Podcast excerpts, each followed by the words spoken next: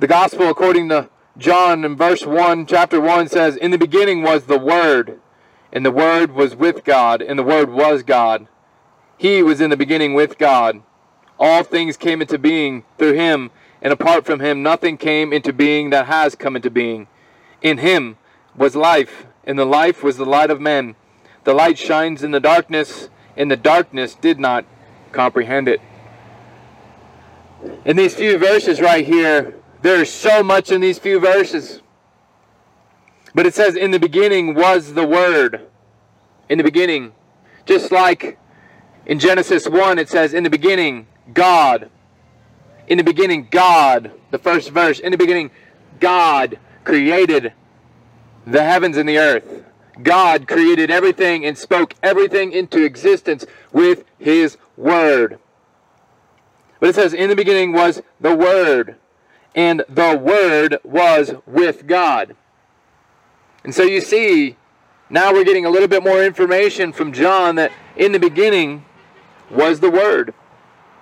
And the Word was with God. So what does that mean? The Word was with God.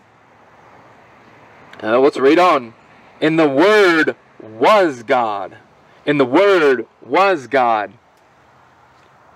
You see, now we're getting a little bit more information. In the beginning was the Word, and the Word was with God, and the Word was God. Now the Word is God. Verse 2 says, He was in the beginning with God. Now the Word is not only God, but the, the Word is now a person. The Word is now a person.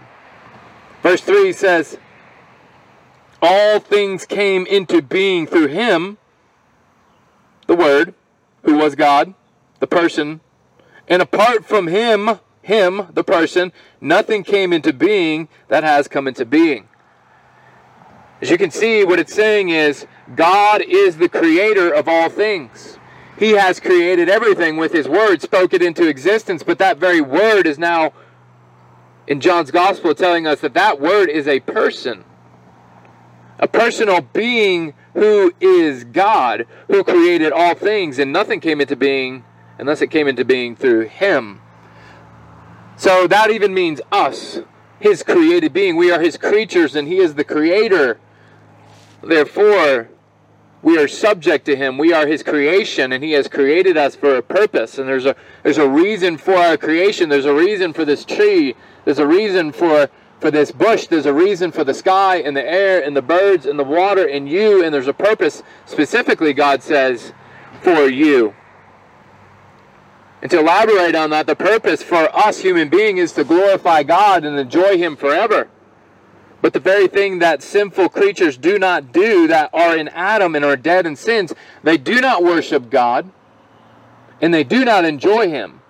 What they do is worship themselves and enjoy their passions and desires.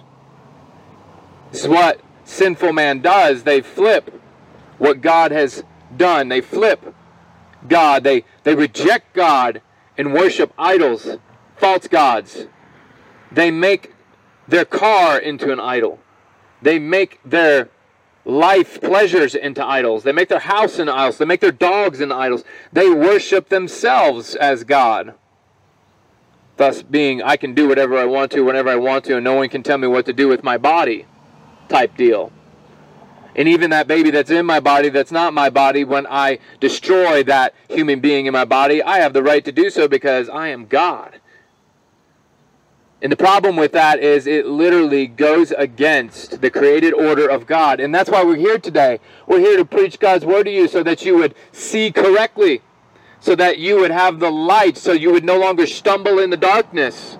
You would no longer go through this world living in sin, but that you would recognize who you are and who God really is. And you would see Christ Jesus, the God man, who came into this world to reconcile you to the Father so that you could have life and that you could be born again and be a new creation in Christ so that you could walk in newness of life the way that God has commanded you to do so.